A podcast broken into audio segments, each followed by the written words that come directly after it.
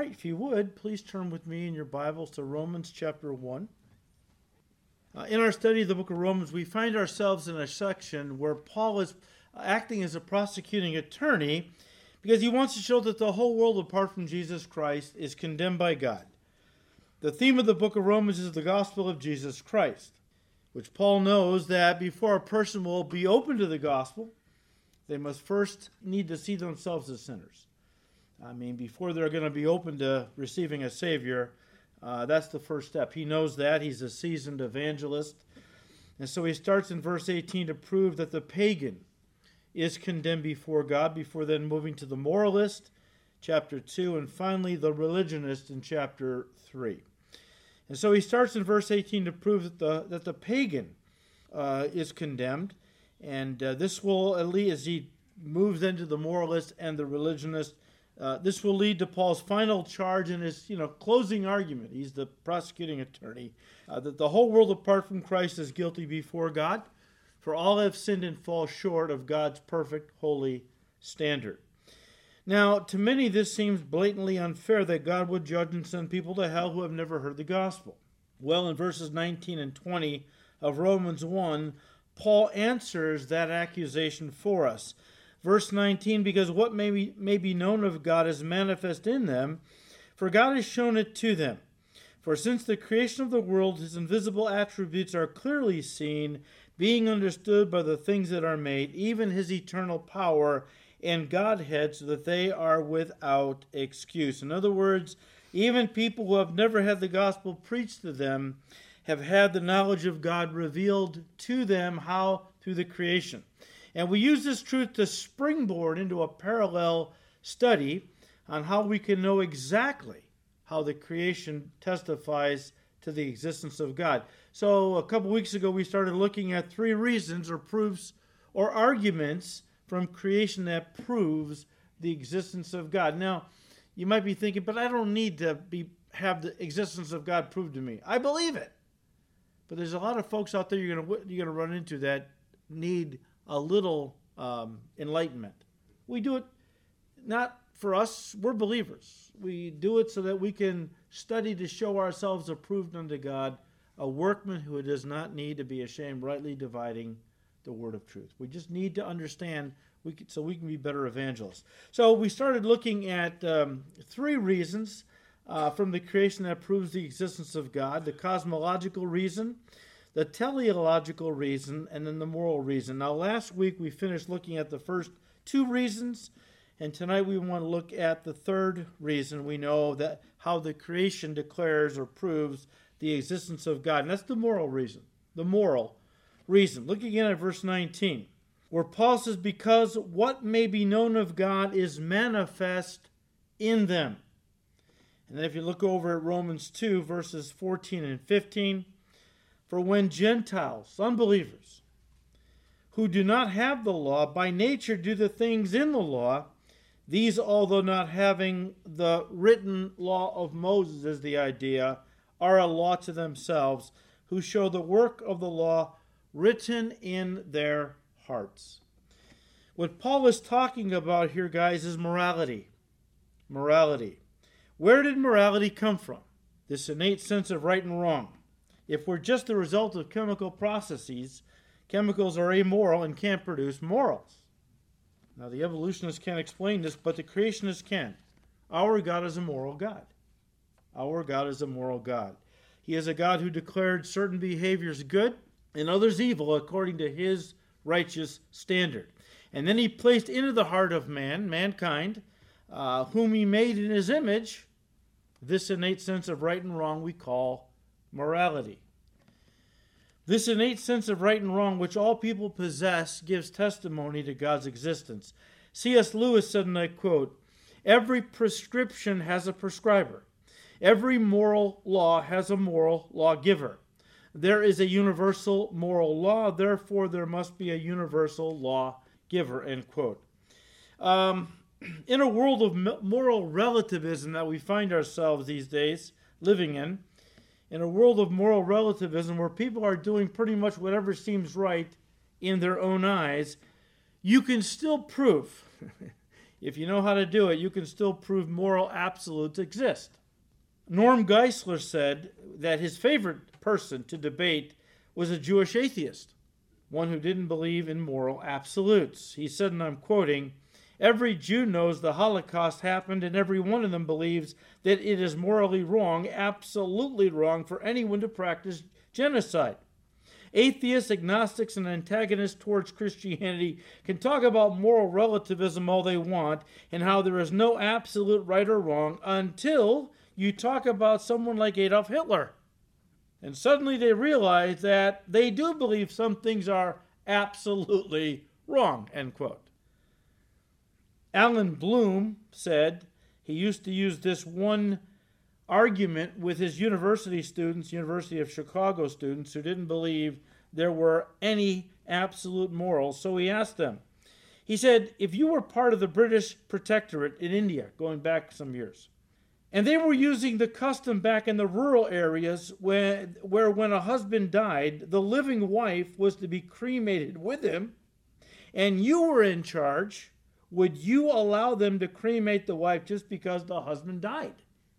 Now, in that culture in those days, now Britain was in control of India before they pulled out. Um, but in those in that culture, when a husband died, the wife was expected to join him in the afterlife. Life. So when they put his body on the funeral pyre and lit it, she was expected to run and jump on the pyre and be burned to death uh, because she needed to be in the afterlife with her husband. And uh, that was the question to these students who didn't believe in moral absolutes. Is that right? Would you would you allow that? The answers were amazing. Well, the, the British shouldn't have been in India. Well, that's not the qu- answer to the question, right? And the point was there's something intrinsic in all of us that says something like that is wrong. You don't kill the living wife because the husband died. Now, atheists will often jump on this and say, there can't be an absolutely perfect, absolutely righteous, just God. Why?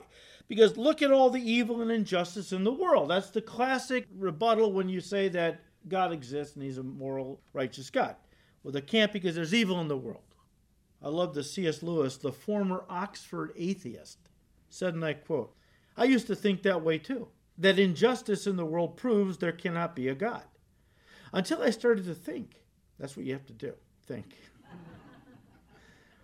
what does injustice mean? It means not to be just. So I must have understood what justice was. And if I felt something was absolutely unjust, then I must have been presupposing a standard of absolute justice by which I measured this world to be unjust. In effect, I was positing an absolutely perfect moral standard God in order to argue against God, end quote. In other words, where did morals come from? Innately, we know what's right and wrong. Well, how did that happen if we're just genetic accidents? over millions of years, right? And we evolved into the people we are today. Where did this, in the whole world has it? Every living person, I'm not saying they always live up to it, every living person knows what's right and wrong. In no culture is adultery celebrated. In no culture is murder celebrated. Now, vigilantism in some cultures that are based on honor, okay, not that we would necessarily agree with all that, but just what we would call first degree murder, no culture celebrates that. But listen, often people don't believe in God not because they don't like the concept of God. Uh, no, the real reason they don't believe in, in God, and I'm thinking primarily the God of the Bible. I mean, there's folks that will believe in Mother Earth, uh, you know, the Mother Earth goddess Gaia. Uh, there's a lot of folks that have different views, but mostly the reason that people don't believe in the God of, of the Bible is because they don't want to be subject to his moral laws, nor the judgment upon those who violate them. So they do away with God. Again, primarily the God of the Bible, and become atheists. Now, you'll never get most atheists to acknowledge this, that they're atheists because they just don't want to live the way God wants them to live. They always have some highly, highly intellectual reason. They've done all the studies, and they make you think that they really studied this subject long and hard. They haven't.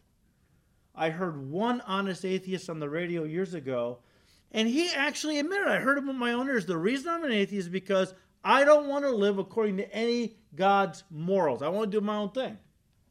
I thought, well, at least he's honest. But that leaves them with a problem. Those who become atheists, for whatever reason, it leaves them with a big problem. How did everything get here? They need an explanation for the existence of the universe. So they invented an alternative belief system that replaced creationism. Now, that's, of course, the belief that in the beginning God created everything, right? Creationism, built on the belief that there is a God who made all things. But see, they reject God, the God of the Bible. So they have to come up with an alternative belief system for how everything got here. And the system that they created is called naturalism. Naturalism. Naturalism is the belief that everything in the universe, including the earth and all life on the earth, came about through natural processes, you know, the Big Bang, evolution, without any supernatural input by a deity. And let's make no mistake about it, what they're talking about is the God of the Bible. Okay? One pastor and author put it this way, said, and I quote, Naturalism is the reigning ideology of our day, embraced by most of the intellectuals, scientists, educators, politicians, and judges not only in our country but around the world. A naturalist believes that God only exists as a fantasy in the minds of religious non intellectuals. That's what they think about us. In our universities, naturalism is the virtually unquestioned assumption upon which all matters of life are based. End quote. Of course, naturalism as a belief system inevitably, inevitably leads to the worship of the natural world. God has made us worshipers. The Bible says that. God has made us worshipers by nature. Now, He didn't make us to worship nature, He made us worshipers by nature. Though we are driven to worship someone, or if not the right one, something. We just are worshipers by nature. So when a lot of the world has turned away from God and has turned to naturalism, they worship nature. Nature becomes their God. But worshiping the natural world is nothing new. Paul talked about it in those who practiced it in Romans 1, verses 22 to 25. I'm going to read it to you, the NLT, second edition talking about those who reject God, those who, you know, refuse to give him glory and honor, even though the creation declares his existence. Verse 22 claiming to be wise, they instead became utter fools. And instead of worshiping the glorious, ever living God, they worshiped idols made to look like mere men and birds and animals and reptiles. So they worshiped and served the things God created instead of the Creator Himself, who is worthy of eternal praise. Amen. We'll talk more about that next time because that's exactly where we're headed after this little three part series. But, guys, let me say this naturalism is the foundation of the theory of evolution, it's what evolution is built upon. The men who gave us the theory of, evolu- uh, of evolution, Erasmus Darwin, was Charles Darwin's grandfather, Charles Lyell, and Charles Darwin himself were men who had a definite agenda. Erasmus Darwin and Charles Lyell were products of the Enlightenment, which was a movement that tried to throw off the yoke of religion and replace it with science as man's God. To accomplish this objective, they had to find a way to cause people to doubt the Bible, primarily the book of Genesis. And so these men, along with the help of others, invented the theory of evolution. We'll talk about more about this more in, in a little bit. But let me just say this these men uh, invented the theory of evolution primarily to do away with God as the supreme lawgiver of the universe because they didn't want God interfering in their lives. They didn't want to be accountable to Him. They didn't want to be bound by His moral laws or subject to the coming judgment for breaking His laws. And so they came up with an alternative explanation for the existence of everything, an explanation that did away with God. Charles Darwin, in his own words, said that he rejected Christianity because he couldn't accept the idea of a God who punished sin and sent men to hell if they didn't repent. He had a lot of family that he knew were not godly people, weren't Christians. Uh, I actually heard a, a longer quote where he said that he was worried about his family. He didn't want to think about them going to hell. They weren't Christians, they weren't repenting. So, that, along with some other uh, reasons, uh, he had to invent a system whereby everything was explained apart from God. He called this idea that God punishes sinners in hell if they don't repent a damnable doctrine. I'm assuming that was a no no pun was intended. I mean the the damnable doctrine of hell if you don't repent is a damnable doctrine. I get it. But one pastor put it this way. He said, and I quote, evolution was invented to kill the God of the Bible. Not because evolutionists and materialists and naturalists didn't like God as, as creator, but because they didn't want God as judge. Evolution was invented in order to kill the God of the Bible, to eliminate the lawgiver, to eliminate his divine immutable law, the binding standard for human thought and conduct. Evolution was invented to do away with universal morality and universal guilt and universal accountability. Evolution was invented to eliminate the judge and leave people free to do whatever they want without guilt and without conscience. End quote. Well, of course that's true because evolution is amoral. It's amoral. So by rejecting the God of the Bible, who is a moral God, and replacing him with the God of naturalism, by the way, what is the God of naturalism? Chance. Naturalists believe that chance plus time equals everything. So if you're a naturalist, evolutionist, chance is your God. Chance plus time. And by the way, if we had time, I would explain to you why chance doesn't even exist. It's a, it's a name we've given a concept, but it's not real. By replacing the God of the Bible, who created all things, they reject that with the God of naturalism, where everything came about all by itself, chance, raw luck, I guess. I don't know. They, they believed that by doing this, man was now free to live any way he wanted to live. You kill God, you can live any way you want. Or at least that's what people think. But many have enthusiastically embraced evolution in their desire to live unrighteously. Even though Paul in Romans 1, verses 18 to, 30, uh, to 25, uh, tells us that God exists. Of course, that's what we're studying. He exists and He is a moral God, but if there is no God, then there's no such thing as morals, which means there is no absolute right or wrong. So man got rid of God to get rid of God's moral laws. But in so doing, he didn't realize that to do so would bring upon the human race some very serious consequences, morally speaking. If naturalistic evolution is right, and man hasn't been made in God's image because God doesn't exist, then man is no better than any other animal that has evolved on this planet. And so naturalism has given rise to organizations like PETA, People for the Ethical Treatment of Animals, whose founder and president, Ingrid Newkirk, made this infamous statement some years ago. I'm quoting her a rat is as a pig, is as a dog, is as a boy. In other words, in her way of thinking and many others like her, there is no difference between people and animals. We're all just animals. Different species of animals, but we're all just animals, and all of us have equal value. A few years ago, I read about an animal rights group that said that killing chickens, listen, was equal to the Holocaust. They said it was no different from the Nazis killing the Jews. This kind of idiocy results when people don't believe man has been made in the image of God, but is simply the product of evolution, just like any other animal upon the earth which of course means he really has no purpose for existing and has no eternal destiny. But the implications, guys, of evolutionary thought go far beyond a group of animal rights nuts. For example, Karl Marx sought to dedicate Das Kapital to Charles Darwin.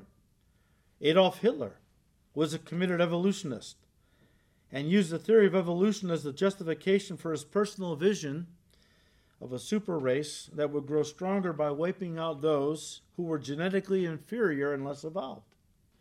You see, the principle that undergirds all evolution is survival of the fittest. The strong killing off the weak, which strengthens the species, the strongest of the species, guaranteeing their survival or its survival. Evolutionists call this natural selection. The strong preying on the weak because that allows the strong to get even stronger. Guarantees the survival of the strongest species. Hitler believed he was just applying a form of natural selection to mankind in an effort to hasten the process of evolution and genetically engineer a super race of people. Even evolutionists understand there's a problem here. There's a problem. Uh, George Marsden, who is an evolutionist, said, and I quote, Creation scientists are correct in perceiving that in modern culture, evolution often involves far more than biology. The basic ideologies of our civilization, including its entire moral structure, are at risk. Evolution is sometimes the key mythological element in a philosophy that functions as a virtual religion. Well, been a few years since that statement was made. And now, one author who understands the issue said, and I quote, naturalism has now replaced Christianity as the main religion of the Western world, and evolution has become naturalism's principal dogma, end quote. It is a religion. And so theism, leading to creation, the belief thereof, and naturalism, leading to the belief in evolution, are competing belief systems. Make no mistake about it. You can't just debate an evolutionist, you, you see how angry they become? You're challenging their religion. But creation and evolution are competing belief systems and lead to two entirely different ways of looking at and living a person's life. Very, very different. The Bible says that God made man, Psalm 8, verse 5, God made man a little lower than the angels and crowned him with glory, right? But most of the Western world, academia especially, has rejected the Creator and has embraced evolution, which teaches that man evolved a little higher than the apes. Now, think about that difference. You can't get much more of a difference. God said in His Word, I made you a, to mankind, I made you a little lower than the angels. Evolutionists say, no, no, we evolved a little higher than the apes. But you see, if you remove God slash creation from society and substitute naturalism slash evolution as God, you remove the uniqueness of man from the animal kingdom. You don't have to turn there, but Genesis 1, verses 24 to 28, talk about how man is unique from the animal kingdom. Both man and animals were made on the sixth day, but man was the final creative act of God, and God made man in his own image. He didn't make animals in his own image, after his own likeness. We are unique. Again, the Bible says that man was made in the image of God, but if there is no God, well, then man couldn't have been made in his image.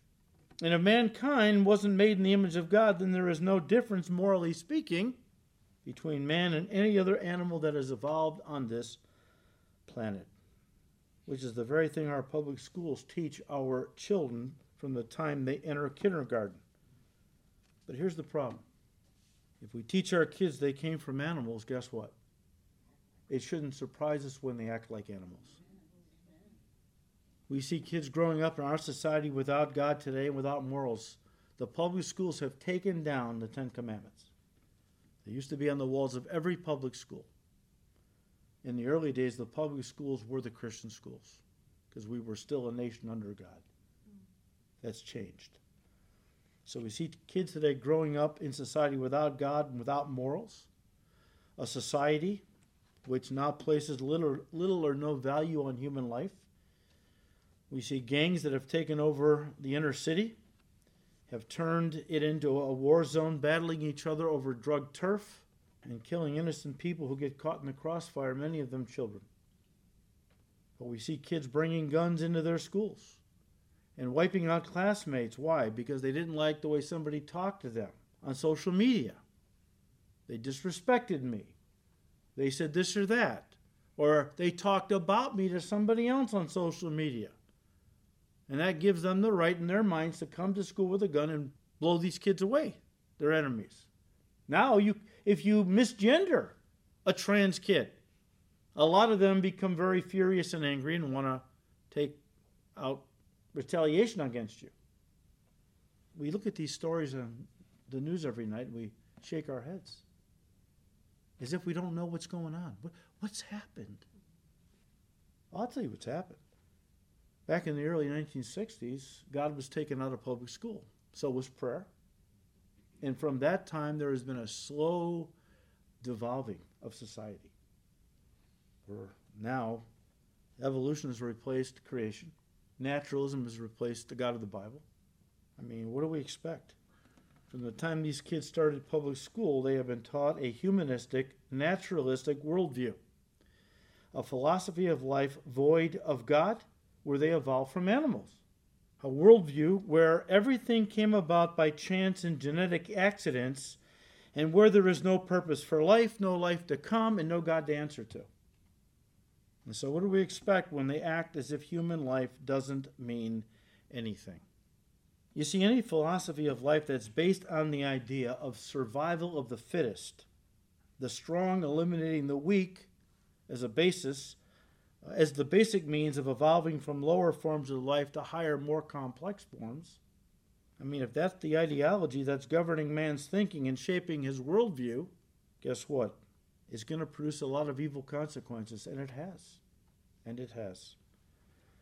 If evolution is true, and we are just animals that have evolved higher than any other animal in the animal kingdom, then why should we bother helping the weak, the handicapped, the elderly, and the sick? I mean, let's do away with them. Let's embrace infanticide and euthanasia. I mean, why keep these people around if they're just keeping the rest of us down by draining the resources needed to strengthen the genetically superior. I mean, if evolution is true, guess what? Hitler was right. Again, Hitler was a big fan of Charles Darwin and a big proponent of evolution and sought to hasten the process of evolution on human beings and bring about a master race by eliminating or exterminating all those whom he considered genetically inferior and less evolved. Again, it was the strong killing the weak, his version of natural selection. And who could have argued with him if evolution is right? But of course, it isn't true. It isn't right. And here's why. First of all, more and more scientists are being forced to admit, based on advancements in genetics, that evolution is impossible. I told you last week when this was first proposed, scientists believed that the, that the cell in a human being was no more complex than a ping pong ball. So you can have a lot of wrong beliefs if your understanding of genetics is that misguided. But we have improved, scientists, I should say, have been studying with the development of uh, electron microscopes and other techniques that allow them to really get into the cell and see what's going on, study the DNA, chromosomes. Now, scientists realize the cell, the human cell, any cell, but the human cell is incredibly complex. And they are being forced to admit, based on the advancements in genetic, genetics, that evolution is impossible. It's impossible because the genetic code in each cell's DNA will never produce anything else. In other words, the DNA code in a lizard's DNA is never going to rewrite itself to produce a chicken. Well, that's where mutations come in, the scientists say. Mutations are almost always harmful. Almost always harmful. See, evolutionists will tell you, well, yes, but the mutations in the cells cause it to be rewritten, and lizards can then become birds and whatever. Many scientists are being forced to admit that's not true. That's, that's ridiculous. You know what Charles Darwin did, and I think evolutionists still do this today? They tried to base evolution, they tried to prove it based on microevolution. There is microevolution and macroevolution. What is microevolution? Changes within a kind, adaptations, God allowed for that. That's why you have different species of birds. Uh, I think Darwin went to the Galapagos Islands, studied the finches there, and recognized that some of the finches had longer beaks. It helped them get food. Others had shorter beaks that didn't need that adaptation to eat. So he used what he saw with regard to microevolution, changes within a kind, and said, well, this proves macroevolution. What is macroevolution? Where one kind be- can become another kind. A lizard can become a bird, and so on. God allowed for adaptations in a kind. So birds can, can their beaks can become, you know, different sizes and lengths. Dogs can have some species of dogs can have long hair. Uh, same species can have short hair, depending where in the country these dogs live. If it's a hot climate, tend, the tendency is to have the shorter hair dogs of that species uh, survive because it's cooler. You have these same dogs in the uh, colder areas of our country or in Canada. Well, the dogs with the longest coats tend to survive because they need it for warmth, right? But let me just tell you this that's microevolution. That's that's adaptation. That's you know changes within a kind. And they will point these evolutions will point to how you have microevolution that proves macroevolution. Here's the thing. Think about this. Say you have a species of dog that has the genetic ability to produce long hair and short hair. Again, depending on where this dog lives, this, you know, uh, depends on whether the longest hair dogs of that species survive, or if it's a hot climate, the shortest hair species of that same dog survive. Let's say, for the sake of argument, you take all the spe- all the dogs in this one species to a very cold climate. Over time, the, the, the species of dog will adapt and will only produce dogs with longer coats all the other genes will be, you know, uh, naturally selected out. Because in this climate, dogs with the longest coats, the ones that have the most protection from the cold, survive. But this is not a um, example of evolution. It's an example of devolution, devolution. We say, well, what do you mean? Whereas this species of dog originally had the genetic ability to produce both long and short haired dogs, now, because it's adapted to its climate, it can only produce long haired dogs. The genes that allowed it to have shorter hair, too, have been taken out. The animal hasn't gotten more evolved, it's gotten less evolved. It can't do some things it used to be able to do, such as produce shorter, shorter uh, coats. I hope that's not confusing. But this, this idea that they, they, they use these examples to prove something, and it's not even a good example. All you got to do is know a little bit about what's going on and what they're saying, but, but forget the animals for a minute. Let's come at it from a different angle. Let's just look primarily at people. People. We're talking about morals.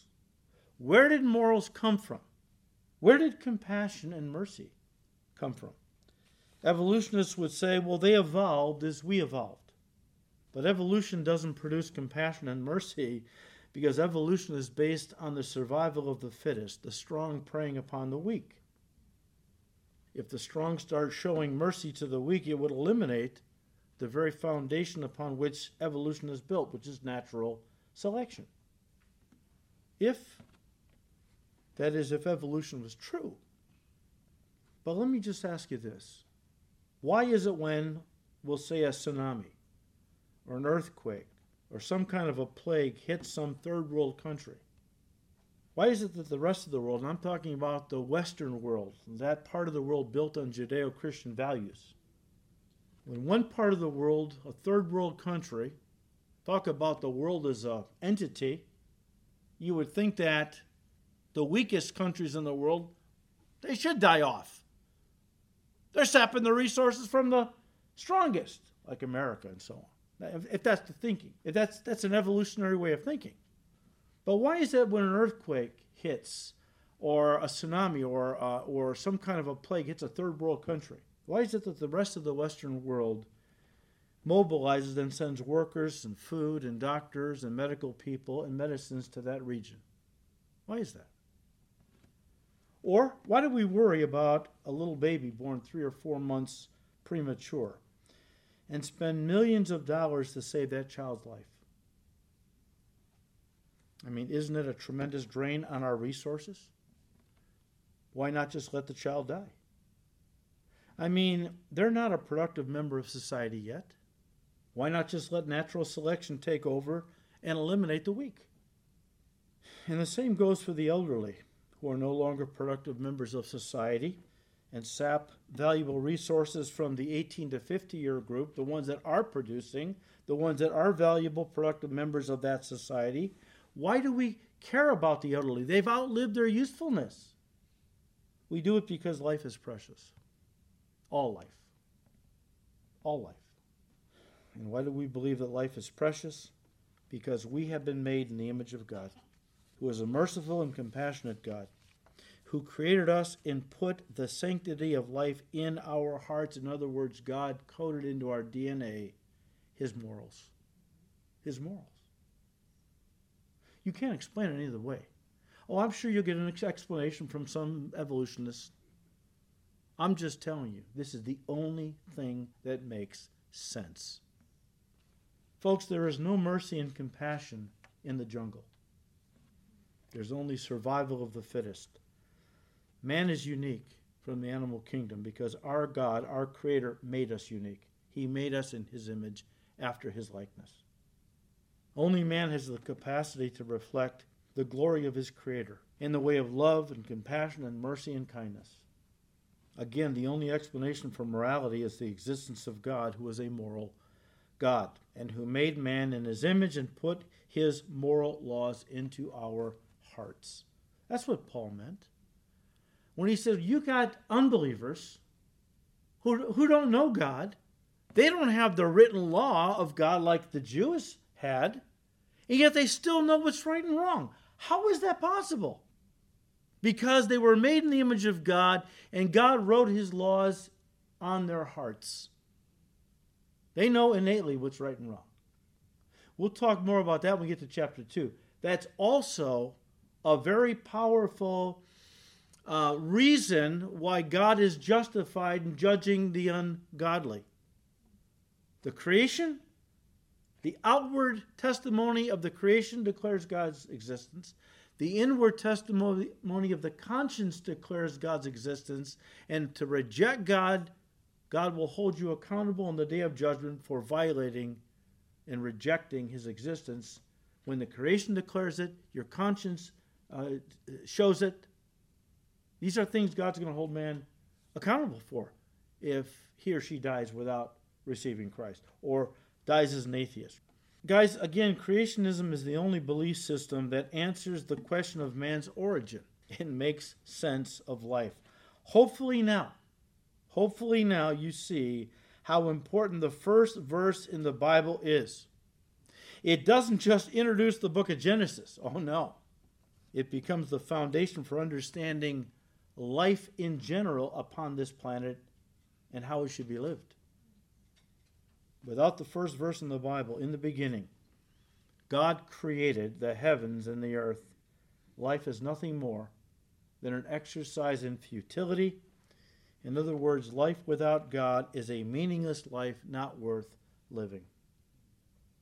And a lot of atheists have come to that point. That's why suicide is so high among those who have really rejected God. Because what are you left with? Everything happened by a big explosion 18 billion years ago, and we're here because of countless genetic accidents and mutations. We have no purpose for existing. We have no life beyond this life. No wonder people who really believe that commit suicide. They have nothing to live for. There's no hope. There's no reason or purpose for existing. That's why when a person who is at that place, and that is a crossroads, Many people have gotten to that place and have come to a point where they realize they have to decide right now. And if they get their hands on a Bible and open it up to Genesis chapter 1, in the beginning, God created the heavens and the earth. Their whole worldview is changed. Years ago, I heard a story about a. Um, he was a top guru in India, okay, with the belief system they have there. They have several, but his dad was like uh, like the top swami, or you know, spiritual leader of the nation. So he was born into this. But as a young man, he started wrestling with the emptiness of the whole system of karma and this. I mean, just, um, and he got to, and he had a, God's so good, he had a servant who happened to be a Christian who was witnessing to him. Well, of course, the devil doesn't want a Christian witnessing to you, especially if you're a high up in the in, in the Indian well caste system, but also as a spiritual leader, leading people astray because that's the false religion they embraced. So she no doubt was praying for him, and she had witnessed to him. And the devil was after this guy now. The devil wanted to kill him. The devil wanted him to commit suicide because he didn't want this guy getting saved because he could really affect a lot of people. So this guy got so depressed that he finally took a gun, a Bible, and the holy book he had embraced for all his life into a room, locked the door, and said, Either I'm going to find the truth or I'm going to kill myself. Three weeks later, he came out of that room a born again Christian and went on to write a book called Death of a Guru. Incredible testimony. Incredible testimony. I'm just telling you, we live in a world where we have God's truth. That got started in the Garden of Eden, by the way. The seeds of Judeo Christianity, the truth of God. But you also have the devil. We'll talk more about this next time, hopefully. Both of the main religions that have affected this planet started in the Garden of Eden Judeo Christianity, God's truth, and Hinduism, Satan's lie. And we'll talk about that uh, in the next week or two because this is all involved in what Paul's talking about. But we have so many people that, young people especially, who have been told from the time they were just young children that the God of the Bible is a superstition, Christians are hypocrites, uh, evolution is true, you're a cosmic accident, you have no purpose for life, there's nothing beyond the grave, you're basically a big genetic accident. No wonder these kids are depressed. No wonder they're killing themselves. Let me just end with this evolution is not true. It is not true. And scientists a whole lot smarter than me have come out and said it. I embraced it. I thought it was the truth. The more I studied this, the more I really began to look at the genetics and the biology behind this belief system of evolution. I realized it was absolutely, utterly false. Couldn't have happened. So, why do so many intelligent people hang on to, to it? Because they've been deceived by the devil into believing this is truth. It's not true. There is a God who created everything and everyone. In fact, the Bible says not only are we not an accident, guys, listen, we are God's masterpiece. You can read it on your own. Ephesians 2, verse 10. Let me paraphrase it for you. For we are God's masterpiece. He has created us for a purpose so that we can do all the good works God planned for our lives even before we were born. God created you, He created me for a purpose, on purpose for a purpose. And He has been preparing you for that work even before you were born, while you were still in your mother's womb, right? Didn't the apostle Paul say this in Galatians 1:15? He was giving his testimony how how that it pleased God, who I'm quoting Paul, separated me from my mother's womb and called me into ministry through his grace. He's still in the womb. Well, what does that mean? How could God call somebody into ministry from the womb?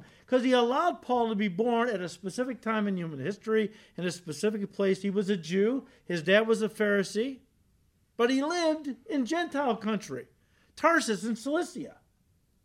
Growing up in Gentile country, he learned Gentile customs, Gentile way of thinking.